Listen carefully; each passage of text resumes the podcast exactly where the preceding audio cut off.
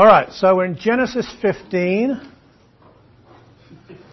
Genesis 15 is a chapter that I will continually be reminding you of. It will be a chapter that ought to be a kind of linchpin in your thinking, especially when you get to the New Testament, which I know is a way off. But you cannot forget Genesis 15.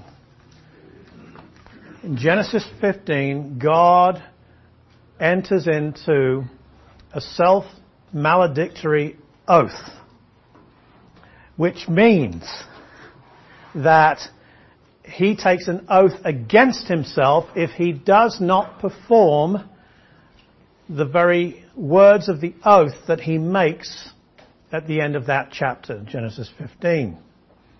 This is what they did. Now, in order to show that, what I want to do is to turn you to the book of Jeremiah and chapter 34.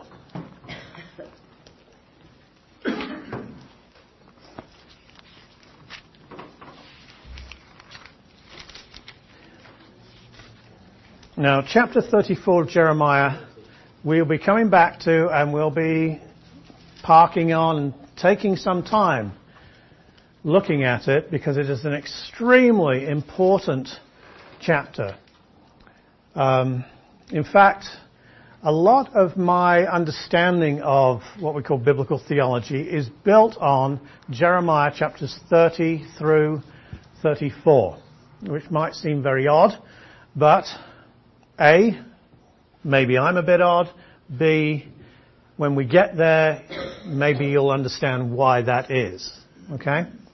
It's not kind of a natural place to go, but if you've been reading the Bible a lot and studying the Bible a lot, then maybe it would make uh, make sense to you that uh, that would be an attractive place um, to go because it's basically halfway in the Bible and it's also towards the end of the Old Testament era with, um, with the southern kingdom, Judah, and some of the other, the other tribes, just trickles of the other tribes, going into captivity in Babylon. And then that's the end of national Israel in their own land. Uh, with their own sovereignty. That's it up until 1948. So it's uh, it's really adventitious to, for us to look at those chapters to see what God says about what He's already promised to do. Um, also, it's it's helpful for us to uh, have clear moorings and clear signals about what we are to do moving forward into the New Testament. So, that's to come. But I want to call your attention to this passage in Jeremiah 34. Some of you, because I know that you've all been avid readers of the book of Jeremiah, um, will be familiar with this chapter, with this story. It is Zedekiah, the last king of uh, the southern kingdom with the Babylonians and Nebuchadnezzar outside the gates of the city, ready to come in. He decides this is a good time to take God seriously, if only for a moment.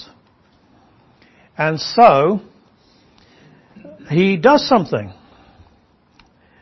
And uh, what he does is described actually by God. It shows you that God has been watching what he's done and has kind of waited until the whole transaction and everything that was in Zedekiah's heart has been made uh, manifest. That's a very interesting thing also.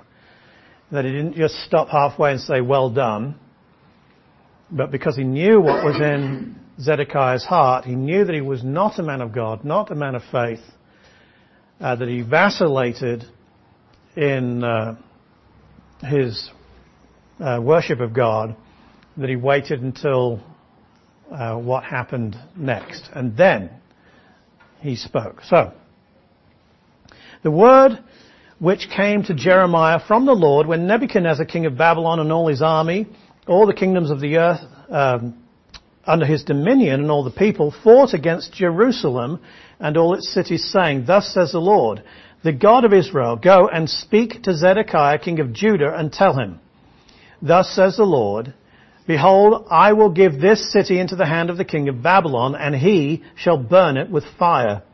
And you shall not escape his hand, but shall surely be taken and delivered into his hand. Your eyes shall see the eyes of the king of Babylon. He shall speak with you face to face, and you shall go to Babylon.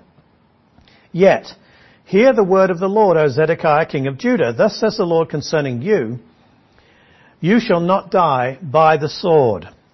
You shall die in peace, as in the ceremonies of your fathers, the former kings who were before you. So they shall burn incense for you and lament for you, saying, Alas, Lord, for we have pronounced the word, sorry, for I have pronounced the word, says the Lord. Alright. Thanks, darling. And, uh, oh, she's gone. Just gone. Alright. Ah, there we are. Right. Then Jeremiah the prophet spoke all these words to Zedekiah, king of Judah in Jerusalem. When the king of Babylon's army fought against Jerusalem and all the cities of Judah that were left against Lachish and Azekah, for only these fortified cities remained in, of the cities of Judah. Alright. There's the backdrop. This is the word that came to Jeremiah from the Lord after King Zedekiah had made a covenant with all the people who were at Jerusalem to proclaim liberty to them. What was the oath? Here it is, that every man should set free his male and female slave, a Hebrew man or woman, that no one should keep a Jewish brother in bondage. Now when all the princes and all the people who had entered into the covenant heard that everyone should set free his male and female slaves, that no one should keep them in bondage anymore, they obeyed and let them go. Which is exactly what they should have done. Why did they obey and let them go? Again, the answer is simple, because they took the oath at face value. You've got to have it clear in your minds that the oath means what it says. Okay?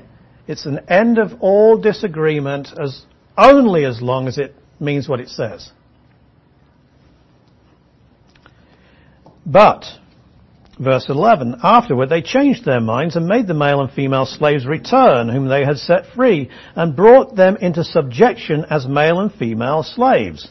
Therefore, the word of the Lord came to Jeremiah from the Lord saying, Thus says the Lord, the God of Israel, I made a covenant with your fathers in the day that I brought them out of the land of Egypt, out of the house of bondage. Do you remember this? Saying, at the end of seven years, let every man set free his Hebrew brother who has been sold to him, and when he has served you six years, you shall let him go free from you. This is part of the Mosaic covenant.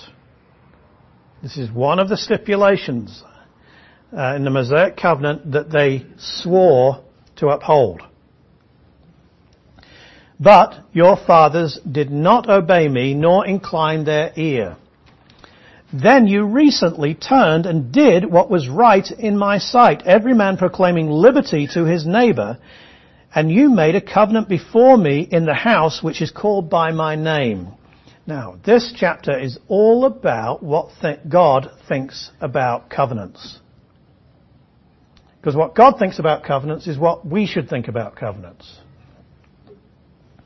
Then you turned around and profaned my name. That's the first thing. Profaned my name. And every one of you brought back his male and female slaves whom you had set at liberty at their pleasure and brought them back into subjection to be your male and female slaves. So, to, uh, to obey a covenant of God is to glorify God's name. And to disobey it is to profane God's name. And again, please understand that you can only obey it if it means what it says, and you can only disobey it if it means what it says. Otherwise, how would you know whether you've obeyed it or disobeyed it?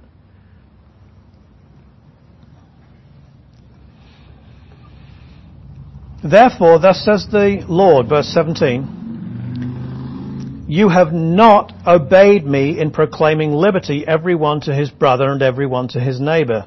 Behold, I proclaim liberty to you says the Lord, to the sword, to the pestilence, and to famine. There's a bit of irony there, if you haven't seen. And I will deliver you to trouble among all the kingdoms of the earth. Now look at this next verse.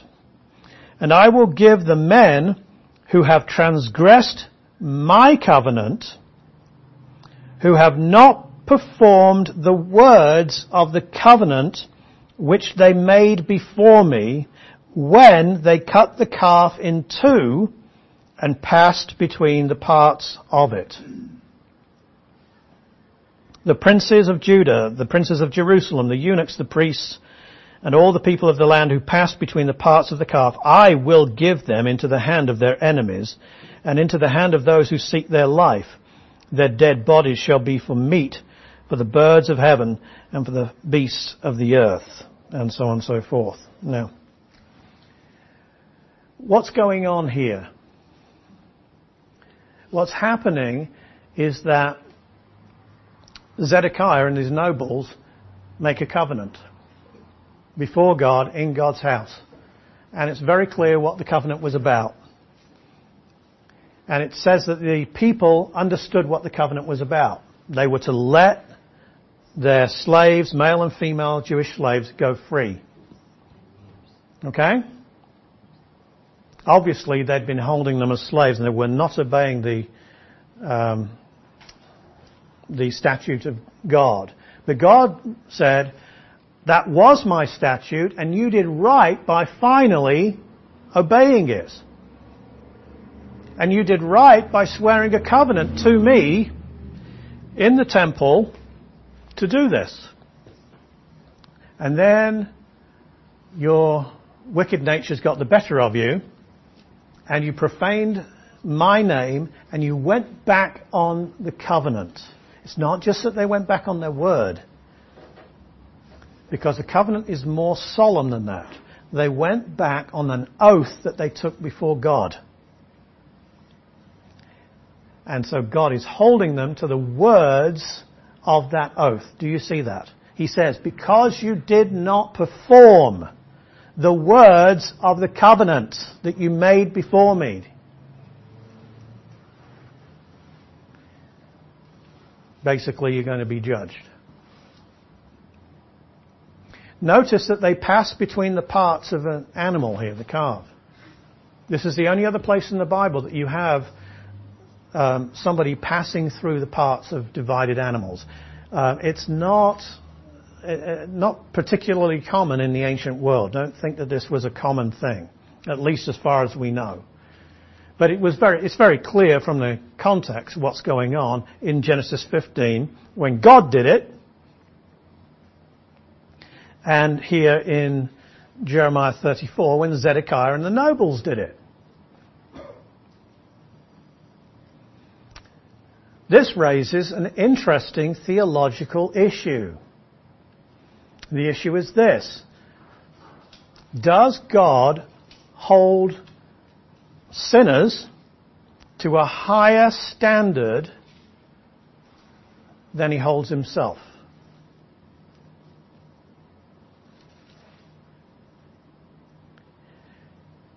In other words,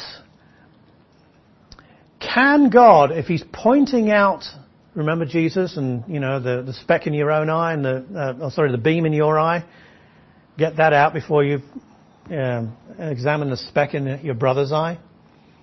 Can the God who said that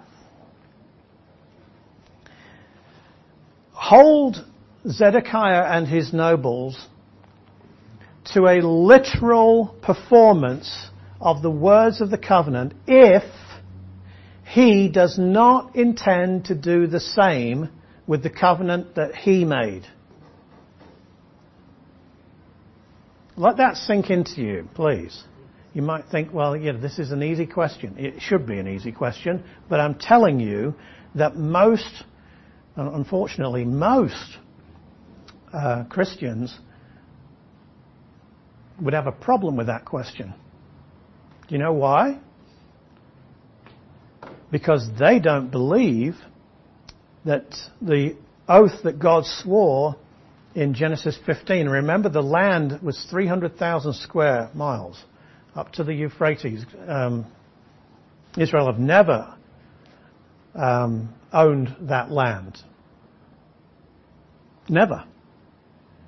And it's not just about uh, having a reach over to certain parts of certain territories, it's actually owning it, so it's part of Israel. They've never done that. Which surely ought to mean that you cannot have a theology of Israel and a theology of the way things are going to end up that excludes the fulfillment of the promise of Genesis 15. Do you see that? If you think that that's the case, then quite honestly, what we have here is a disingenuous God. We have a God who holds others to the literal performance of a covenant when he does not intend to perform what he literally swore by a self-maledictory oath by passing through the parts of those animals in Genesis 15. Because people say God's all through with national Israel in their land.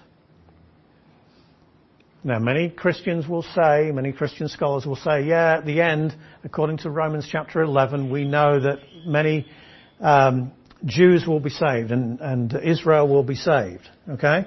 But they'll be saved into the church. No promises of the land, though. That, that's gone. No special promises for the nation of Israel. In fact, you, all, you, you even have scholars that go so far, and these are, these are main scholars. I, I might as well name some of them off. Uh, you wouldn't have heard of them, but it's for the camera. O. Palmer Robertson, uh, in his Christ and the Covenants and his uh, book on Israel, which basically says the church is the new Israel. He says that the land is not a major part of the Abrahamic covenant. Now we're only in chapter 15, but uh, I hope that you can see that the land is the major part right now of the Abrahamic covenant. It's the big deal. What you're going to see uh, as we go through Genesis and we go through um, the prophets and so on, is that the land keeps on coming up again and again and again and again. You can't get away from it. God keeps bringing it up. So,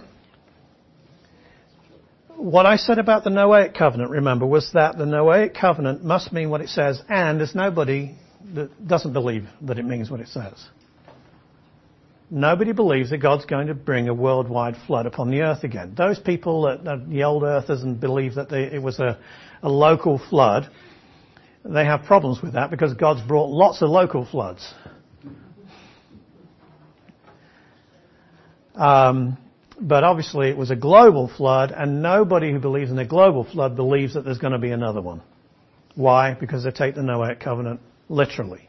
That plain uh, sense what I'm saying is that the Abrahamic covenant has even more credence. There is even more reason to take the Abrahamic covenant, particularly about the seed, the nation, and the land, both in Genesis 15. There's more reason to take that literally than there is a Noahic covenant. Because of what I've just described to you. Um, this is a problem. I'll put the word up here. If you want to uh, look at this more, um, there are some articles I wrote uh, at my blog called A Disingenuous God. Can I ask you a question? Disingenuous.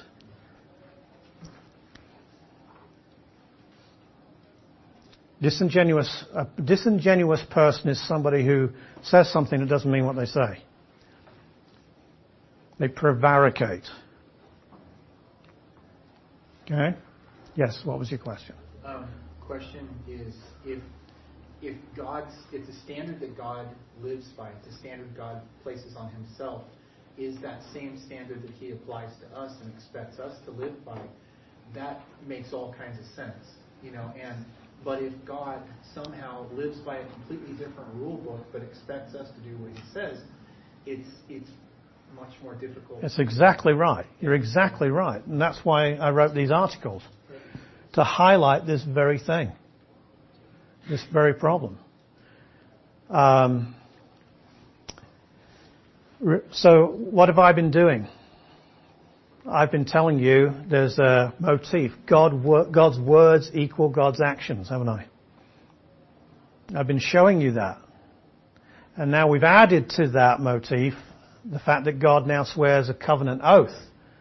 So that, that the God's words, God's actions motif is now um, supplemented and reinforced by a covenant that God makes voluntarily. He enters, in, he enters into it. I asked you last week, why does God make covenants? He doesn't need to. His yes is yes, his no is no.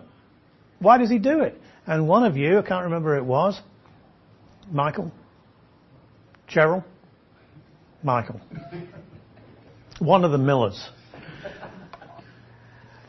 came up with the fact that we have a tendency not to believe him.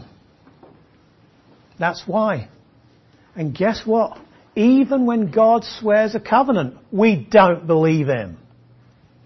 Unless, of course, it's something that we're okay with. But if it crosses our theology, if it messes with our interpretation of the Bible, we'll just wipe it out the way and we will say this is typological or this is spiritual or this is um, morphed in some way.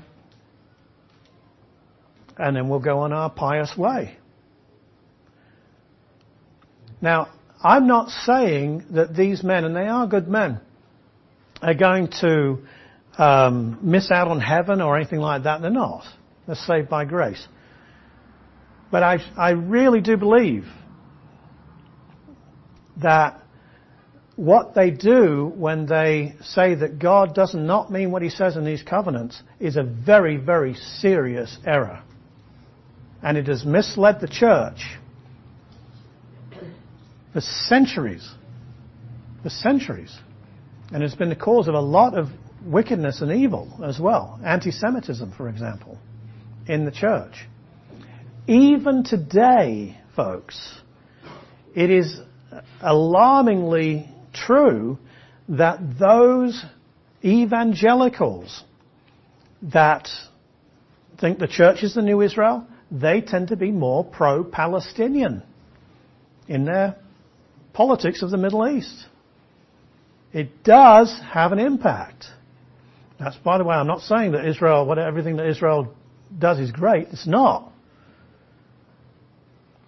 But it's still an interesting little fact. Okay. Um,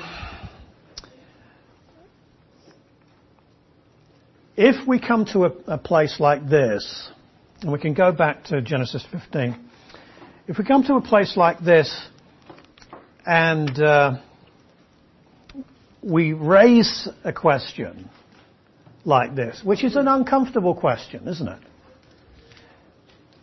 And uh, Chris himself, he, he um, he kind of put put it in a in a, a very lucid way when he said, "Look, well, if God holds us to a position that He holds Himself to, then that's good. If he doesn't, if he's playing with a stacked, you know, with a different deck of cards than we're playing with, and he deals to us, then we're in trouble. So, um, at this point in the in the uh, course, I'm kind of stopping for a bit and, and asking this question, asking you to think about this. What is it that we are saying if we say that um, most of the Old Testament, for example, is to be spiritualized or is a type of the New Testament or is a type of the cross or something like that. What is it that we're doing? I hope that you can see that what we're doing is that we're not paying attention to what God is saying in the Old Testament and in these covenants. We're not giving them the kind of authority they should have. Um,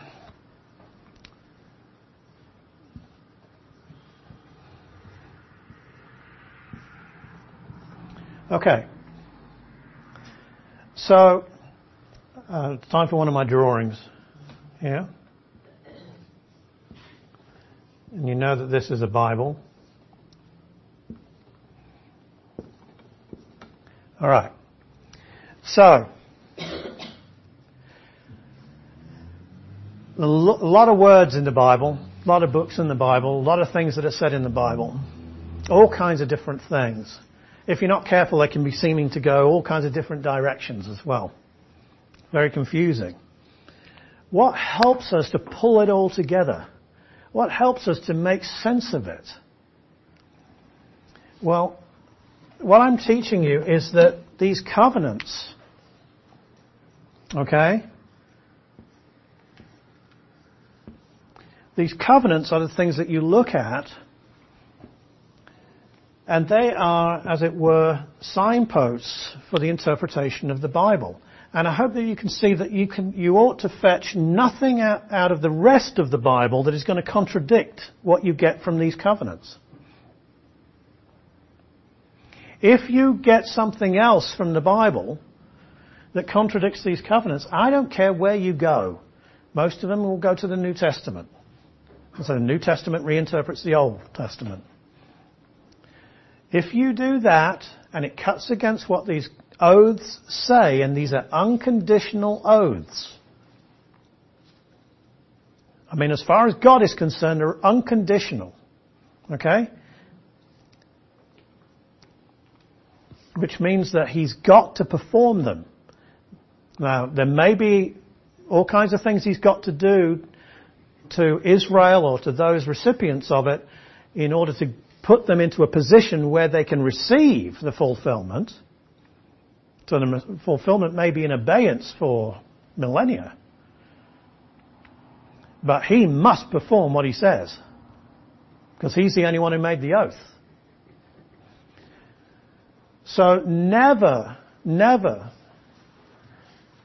uh, when you're reading the Bible, particularly when you're reading the New Testament, never read it in conflict with the covenants that he's made in the Old Testament. Never. And if you don't understand and you can't figure it out, that's your problem. Or you can turn it around and say, how can God do this when I, He's doing this right now? And you know whose problem that is? God's problem. That's God's problem. What have you got to do? You've got to believe. All right. Any questions or any observations before we move forward here? We'll come back to this. I'll remind you of this point as well as we move forward particularly when we get into the New Testament. Question, uh, you know, um, I've struggled with Calvinism versus Arminianism, the whole whole deal, and to me, the way that you know the Calvinism plays out, it turns God into something other than what I understand or what He explains as being good, and I don't, you know, that's where I haven't been able to understand if God holds Himself to that same standard that He holds us to, mm-hmm. good means good, righteous means righteous, mm-hmm. you know truth is truth, you know, then I can understand who God is and His character and who He wants me to be. Yes. But if He holds Himself to a different standard, I really don't have a standard to live Right. by. I don't want to get into the Calvinism and Arminianism thing, but I, but I want to um, say something that maybe will help to address that and before we move on. Thank you. You're helping clarify a lot of All right. Uh, it has to do with the fact that although God does use figures of speech, okay, figures of, and we we use figures of speech too. When he's going out there and he's saying to um, Abraham, "Count the stars" or "Count the sand on the seashore" and so on, he's using an object lesson, isn't he? So shall your offspring be. He doesn't mean that God, uh, who knows how many stars are up there, is going to have exactly the, the same amount of Israelites to meet every star that he's created. He's obviously meaning it in a figure of speech. It's a pictorial in, um, help so that it encourages the faith of, of Abraham.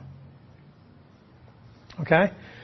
So we know that there are figures of speech, and yet those figures of speech do not cut across the literal interpretation. And I'm going to use that term literal, even though it can be um, misused. Most of us understand what it means unless it cuts across something that we don't like. Um, nothing that God promises in a covenant cannot come to pass if um, he has entered into it on his own, unilaterally, and he's bound himself to do it. He's got to do it. And if your theology doesn't have a place for what he's covenanted to do, your theology is wrong. It is. I don't care how many men of, men of God have believed it, your theology is wrong. That's a terribly arrogant thing to say, Henebury, you might say. Well, I, you know, I'm not saying it on my authority.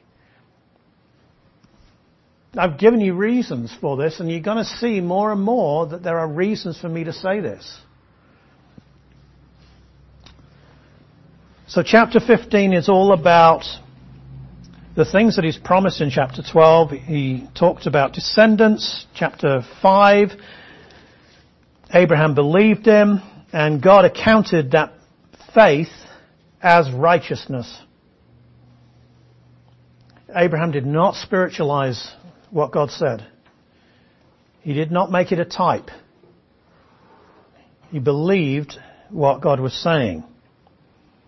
When God made the covenant in verse 18 and um, circumscribed the land that the descendants would be in, it was very clear where that would be to Abraham. That means that God has got to deliver on that, and he hasn't delivered so far. Okay. Chapter 17.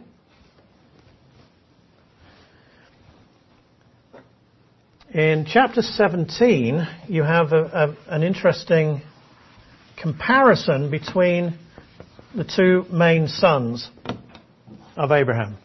You know that Abraham tried to help God out? He tried to spiritualize what God meant, yes, and so had a child through Hagar. Abraham did that. Yeah, he tried spiritual interpretation. He tried typological interpretation. It didn't work for him. And so it says in verse, uh, well, just, just, let's just read it. When Abraham was 99 years old, the Lord appeared to Abraham and said to him, I am Almighty God, walk before me and be blameless, and I will make my covenant between me and you, and will multiply you exceedingly. Now, notice, walk before me blameless. Alright, well that's out, and God's off the hook, isn't he? No, because although that is somewhat of a condition, it's only a condition of when the fulfillment happens. It's not a fulfillment, it's not a condition that God can uh, get out of. Because God entered into it in the oath unconditionally, and the oath didn't include that. You see? If God wanted that in, He should have put it in the oath and made it a parity treaty, made it a bilateral covenant. But it wasn't a bilateral covenant. Abraham's asleep. He's not in any state to put his hand up or say yes or, you know, write on a dotted line. He can't do anything. God's put him to sleep. God is the only one who's entered into it. Abraham fell on his face and God talked with him saying, As for me, behold my covenant is with you and you shall be a father of many nations. Paul uh, picks up on that, remember? In Romans 4. You shall be a father of many nations. That's true. No longer shall your name be called Abram, but your name shall be Abraham, for I have made you a father of many nations. I will make you exceedingly fruitful, and I will make nations of you, and kings shall come from you. I will establish my covenant between me and you and your descendants after you in their generations for an everlasting covenant to be God to you and your descendants after you. Also, I give to you and your descendants after you the land in which you are a stranger, or the land of Canaan. Remember we did Psalm 100 and, what was it, 106 last week. As an everlasting possession. Well, obviously God hasn't read O. Palmer Robertson. Or many of the covenant theologians. I will be their God. God said to Abraham, As for you, you shall keep my covenants, you and your descendants after you, throughout their generation. And then there's a token of the covenant now given, and that's circumcision, male circumcision. Eight days old. Verse 15. Then God said to Abraham, Abraham, sorry, as for Sarai your wife, you shall not call her name Sarai, but Sarah shall be her name. So now Abraham's got to call his wife Sarah. Which is easier to say, I think. And I will bless her and also give you a son by her. Then I will bless, I will bless her and she shall be a mother of nations. Kings of people shall be from her. Then Abraham fell on his face and laughed and said in his heart, Shall a child be born to a man who is 100 years old?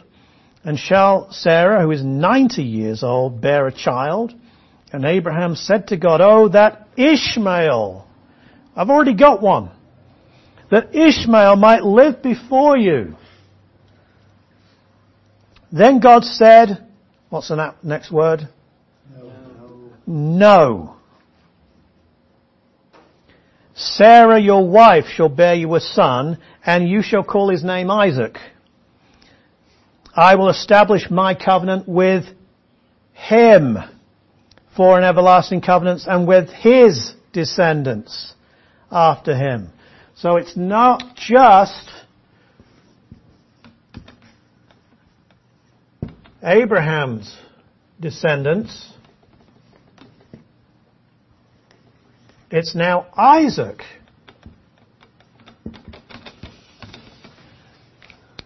That we've got to look for. Do you see? Now, by the way, there's no change to the covenant because God made this clear anyway. It was just Abraham trying to spiritualize God's words that got him, got Ishmael on the scene. Do you see that? If he'd have believed what God said, he would have waited. Hard, isn't it? Hard to wait for God. I know I'm terribly impatient when it comes to trusting God on stuff.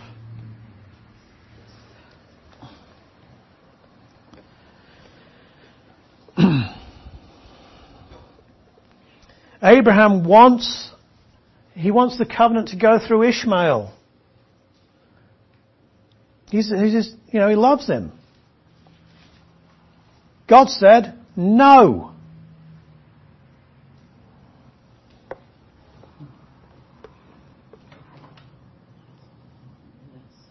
Verse 20.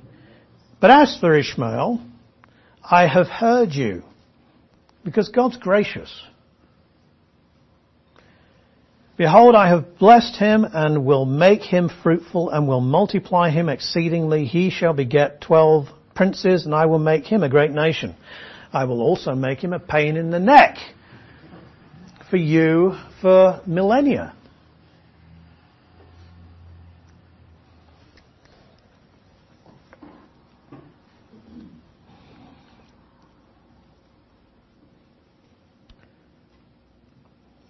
And so, verse 21.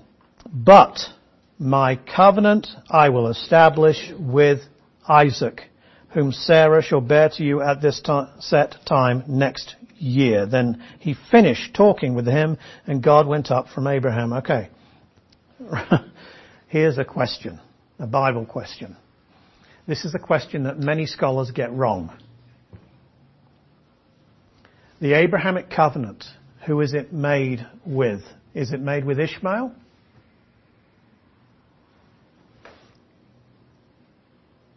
Is it made with Ishmael? You'd be surprised how many Christians believe that Ishmael is included in the Abrahamic covenant. After reading that. I've had to point it out to pastors and, you know, professors. They think that Ishmael uh, is included in the Abrahamic covenant. And I said, you haven't read Genesis 17. God is very, very clear. Ishmael is not in the Abrahamic covenant. The ones who were in the Abrahamic covenant, Abraham and Isaac. God is very clear about it. Went out of his way. Yeah, he did. But you see, once you get this habit that the New Testament reinterprets the Old Testament, or however you, you know, whatever fancy words you use to do the same thing, it doesn't matter what God says. It really doesn't because you, you, you're using uh, an interpretation that's not based on the covenants of God. Not based on these oaths that God took. So, because you've got this flippy floppy kind of understanding of the Bible and that, oh yeah, everything's fulfilled at the cross, and so what we do is we, we look back into the Old Testament and we try and find the cross in the Old Testament and if the land doesn't fit in, in there, we spiritualize it. And if Israel doesn't fit in there, we spiritualize that. And if Jerusalem doesn't fit in there, we spiritualize that. And we end up spiritualizing most of the prophets and a good part of the Pentateuch.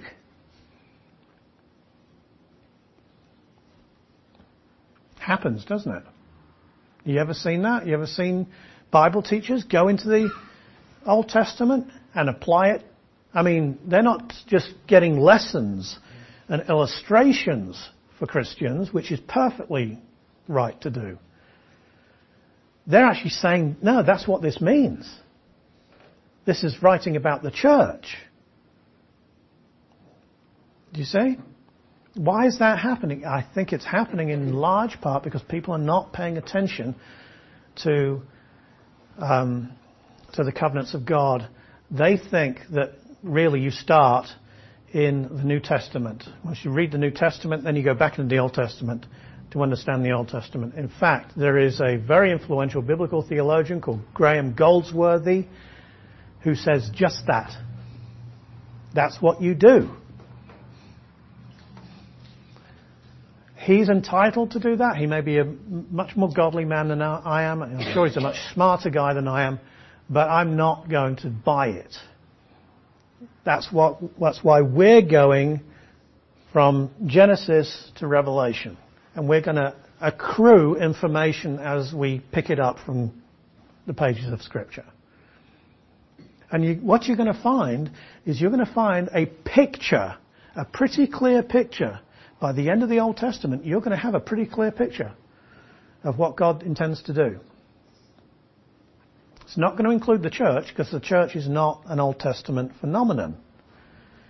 But you're going to have a very clear picture of quite a lot of things based on God's covenant words.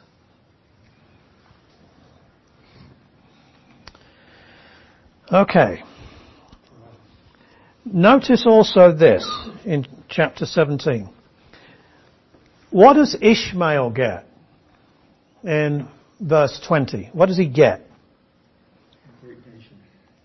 Okay, so he gets, he gets a promise from God, yes? God promises to do something. What does Isaac get? Isaac gets a covenant. Please notice this. Note it in your notes.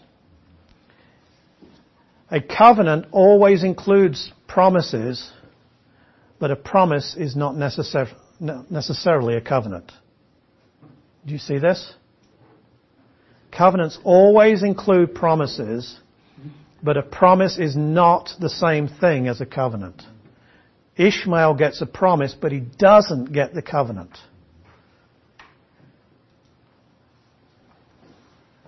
Why does Ishmael, oh sorry, why does Isaac need the covenant if he's already included in the Abraham covenant? Because of this, of the descendants. You're going to see that as the narrative plays out, there is a big uh, emphasis on Abraham, Isaac, Jacob, and that line.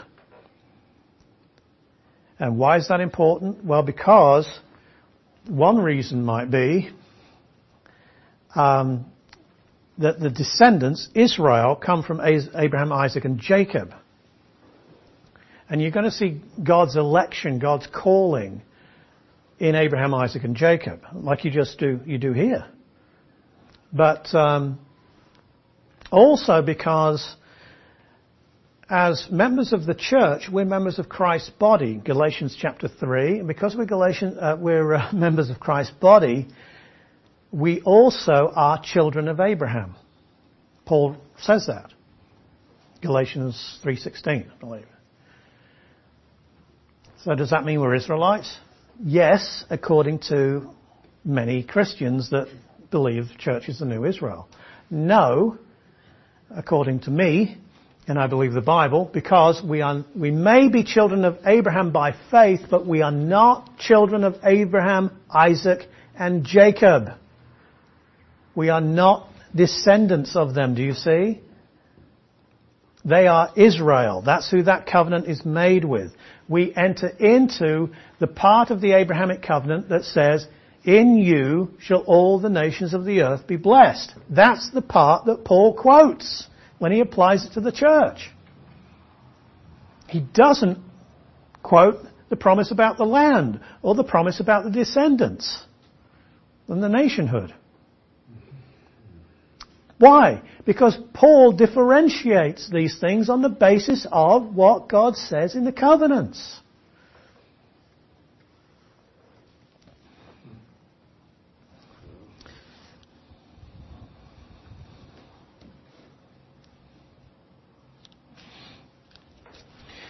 Chapter 18, quickly. Verses 9 and 10.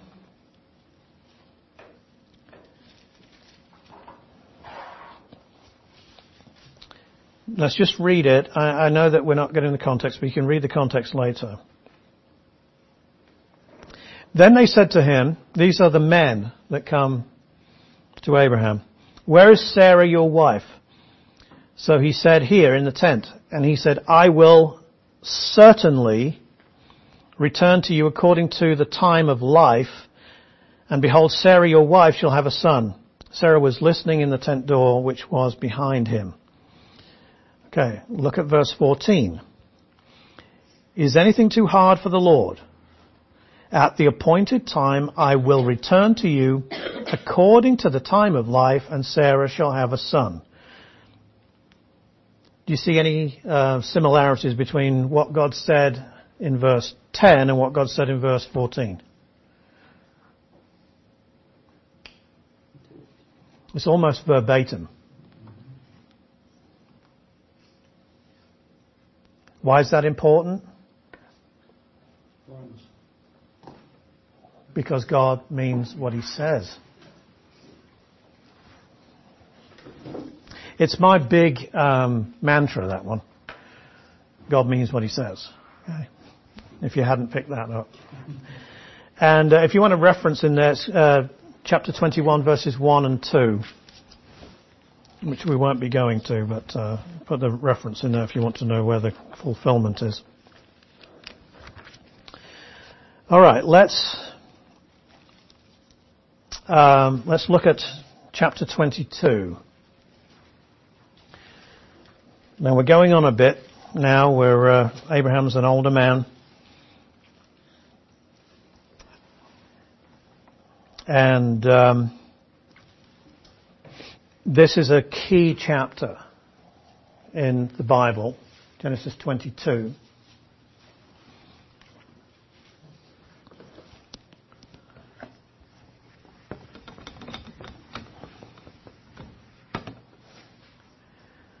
There's all kinds of stuff in this.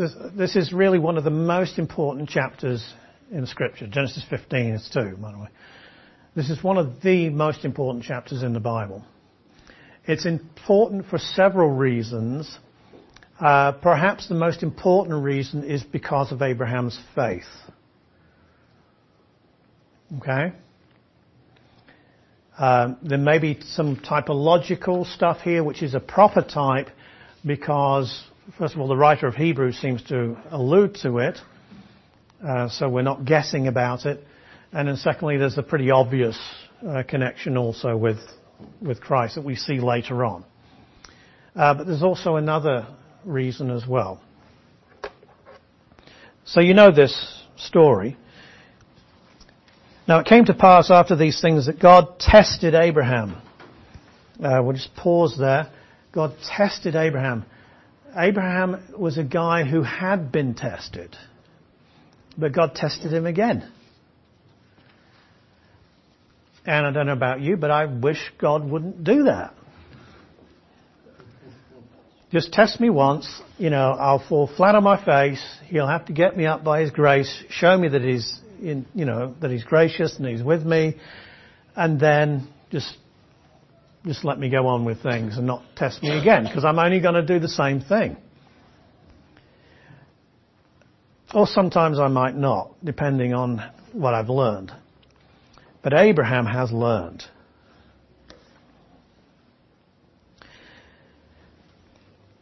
He said to him, Abraham, and he said, Here I am. Then he said, Take now your son. Look at the wording, please. Look at the wording how God turns the knife. Take your son, your only son, Isaac, whom you love, and go to the land of Moriah and offer him there as a burnt offering on one of the mountains which I shall tell you. This is much, much more difficult than get out of Ur of the Chaldees and go to a land that I will show you. This is yeah, get up to a place that I'm going to show you and take your son because you're going to sacrifice him. I mean, the, the heat's really turned up here, isn't it? Uh, Soren Kierkegaard has an interesting book called Fear and Trembling, which deals with this chapter. Um, it's well worth well worth reading.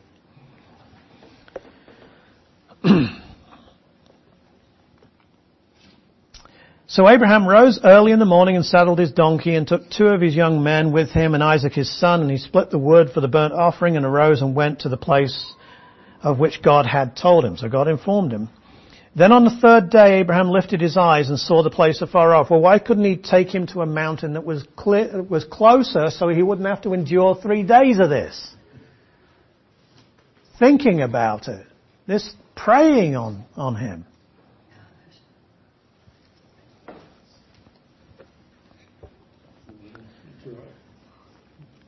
Abraham said to his young men, stay here with the donkey. The lad and I will go yonder and worship. And we will come back to you. Notice that. We will come back to you.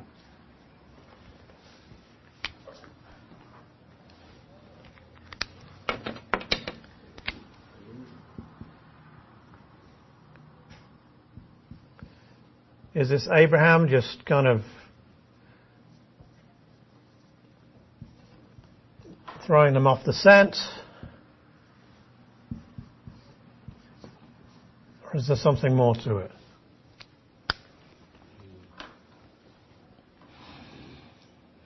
And the two of them went together. But Isaac spoke to Abraham his father and said, My father. And he said, Here I am, my son. Then he said, Look, the fire and the wood, but where is the lamb for a burnt offering? He knows exactly what they're going there for. Abraham said, My son, God will provide for himself the lamb for a burnt offering. So the two of them went together. Then they came to the place of which God had told him, and Abraham built an altar there and placed the wood in altar in order, and he bound Isaac his son. Do you imagine what's going through his mind here as he's binding his son?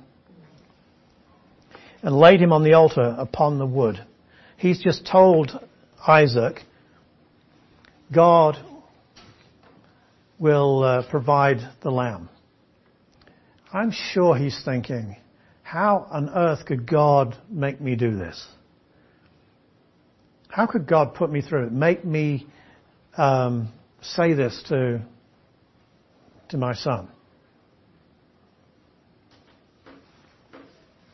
You've got to put yourself in this situation, folks. Okay, this is not just a nice Bible story for kids. This is an extremely intense, is a heart-wrenching situation. This taxed Abraham to his limit.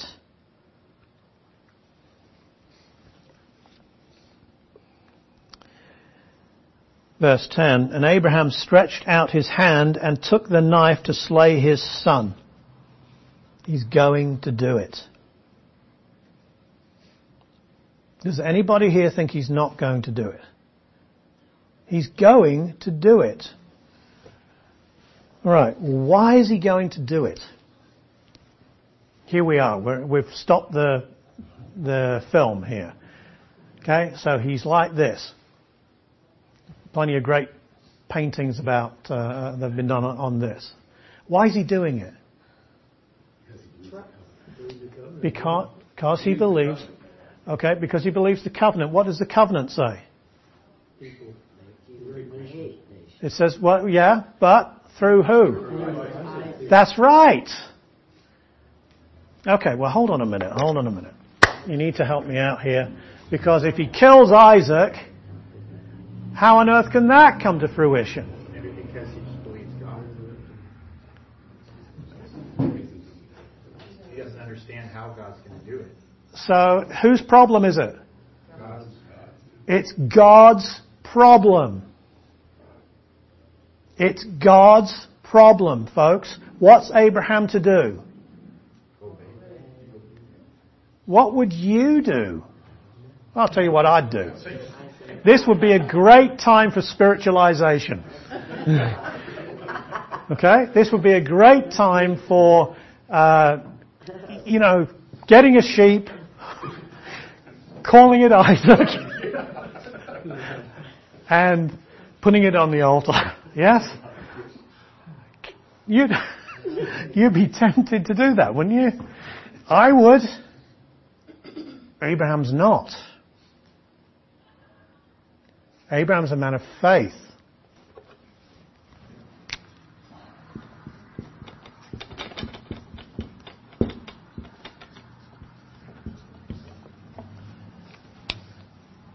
You know the sequel. I'll just finish it off and then we'll go to Hebrews and close.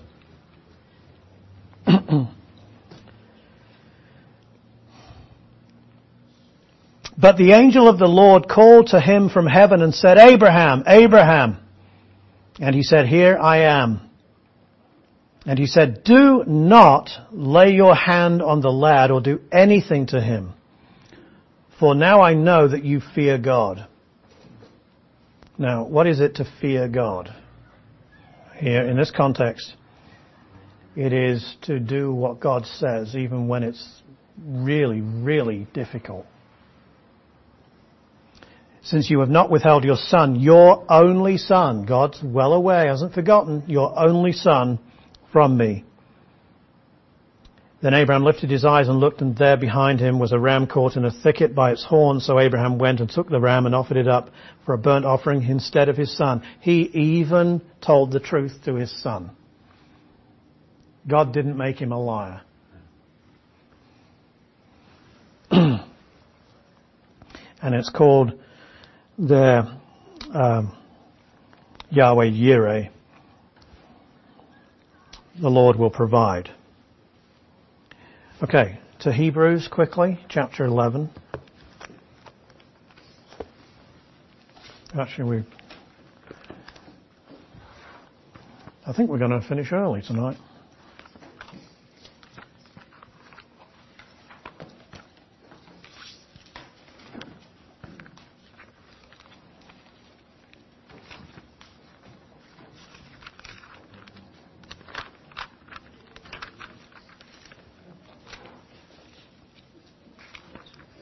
You're probably all there before me. This is the faith chapter, okay?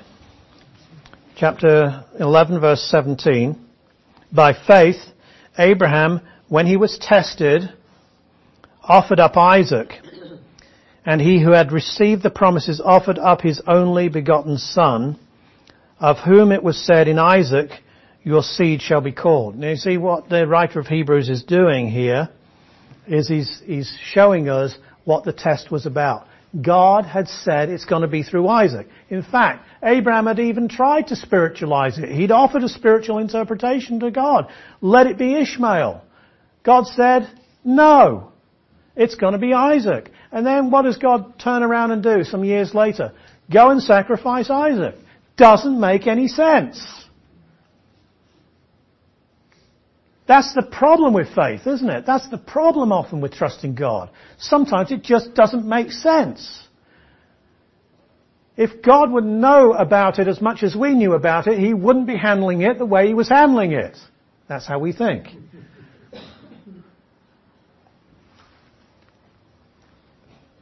In Isaac, your seed shall be called. Now look at this. Concluding, concluding here. Reasoning that God was able to raise him up, even from the dead. Why did he reason that way? How can he reason that way? Uh, what's, what's driving his reason?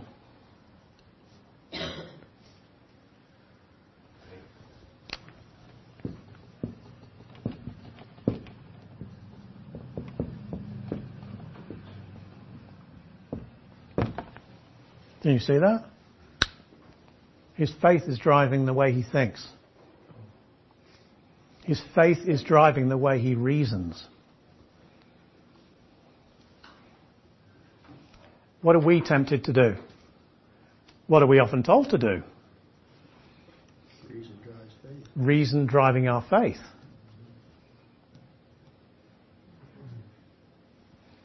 So what we'll do is that we'll, uh, you know, we'll say something in our apologetics, for example, we'll say, well, God probably exists. And we can reason to a God, and then we can believe the, go to the Bible to find out who that God is, and then we'll have faith in Him. That's the wrong way round. The Bible confronts us with the true God, the only true God, not any old God, because any old God is idolatry. And idolatry is always wrong. So faith in the God of Scripture guides our reason.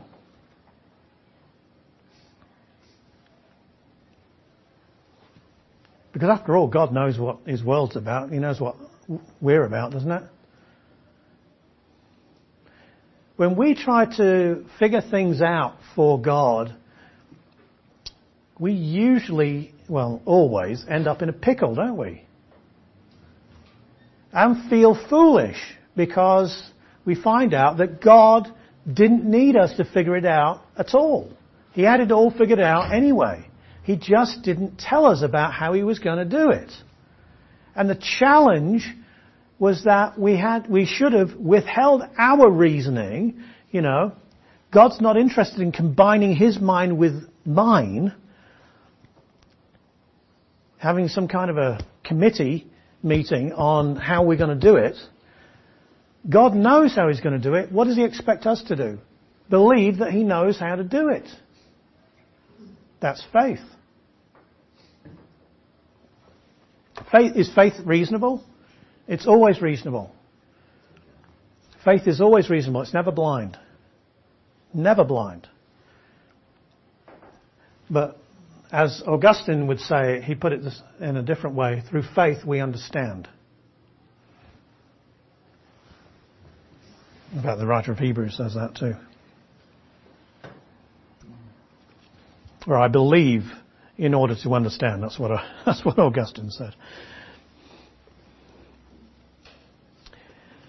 But look at this.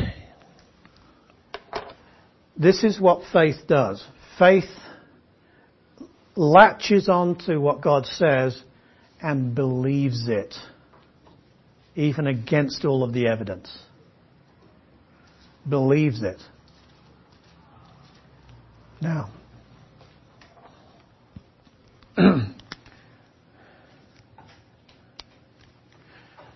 so uh, let's just highlight this. Didn't give myself a lot of room.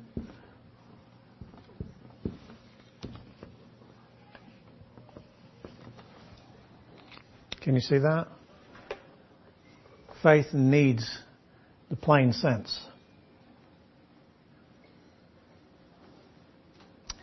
Why does it need the plain sense? Why does it have to take a literal, if you like, interpretation? Why?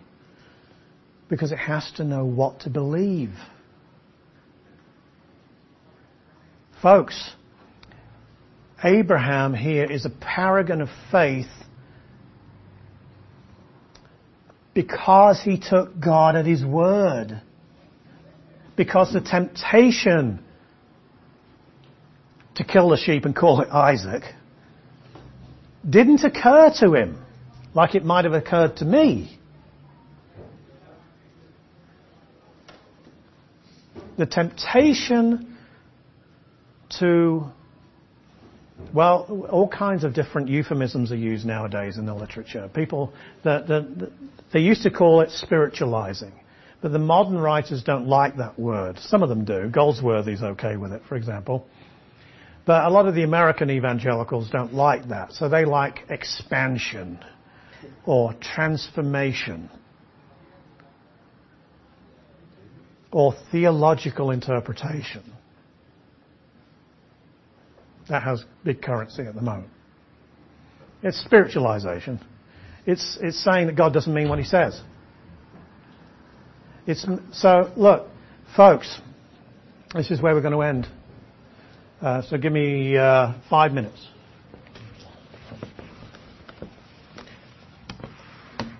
Oh, notice, I, sorry, I, I, I uh, rubbed that out. We will come again to you. There's Abraham's faith.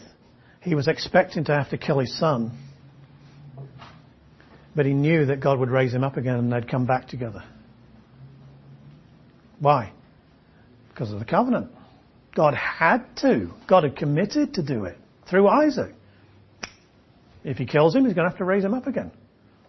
See how he, faith drove his reason? Concluding, you see. Um, when I get in a pickle like that, or my faith gets challenged, I very often try to figure out how God's going to do it. You can either do it this way, this way, this way, this way, or this way. And I don't think He's going to do it any of those ways, so then I start panicking.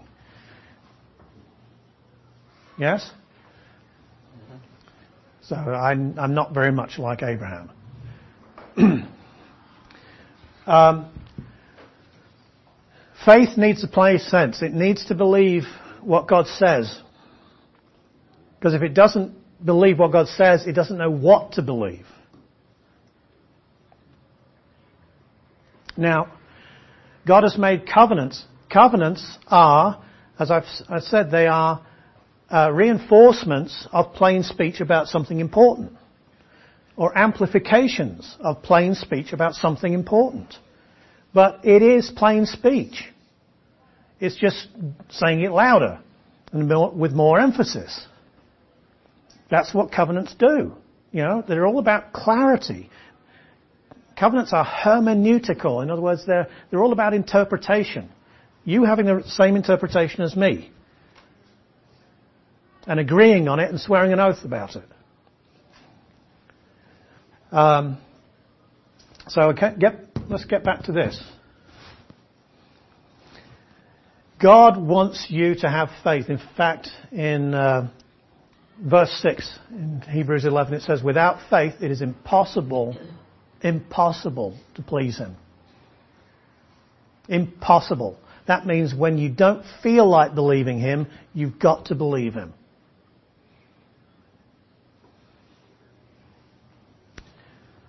Why? Because God is not disingenuous. Because God really does mean what He says and you can take it to the bank. Even when you can't see where the bank is and you don't know the way to the bank you can still take it there and you'll end up there and it, and it will be deposited just where God wants it. God really does mean what he says. The practical implications for the Christian life, for the life of faith, the life of difficulty, I hope that you can see are, are very, very important because look, um, I know that when uh, an ISIS soldier has got a sword born in, in front of me to chop my head off, which I hope doesn't happen, but um, if that kind of thing happens, and it is happening to brothers and sisters, I want to believe what God says, and I don't want to be thinking, okay, did God really mean what He said then? to be absent from the body, it, does it mean I'm going to be present with the Lord in just a few moments? Does it mean to be with God is far better? Yes, it does, you see. That's where it really becomes important. When you lose someone dear, when your faith uh, is tried because of your ill health uh, or a crushing disappointment or unemployment or any of these things, when people misunderstand you and vilify you, when you've got all kinds of problems going on, God means what He says. I counsel people. I counsel Christians. I was counseling one today with depression. My counseling is useless if God doesn't mean what He says. I don't want him to believe me and my interpretations of this. I want to point him to this away from me and say, look at that, read it and believe it. Do it. It will change you.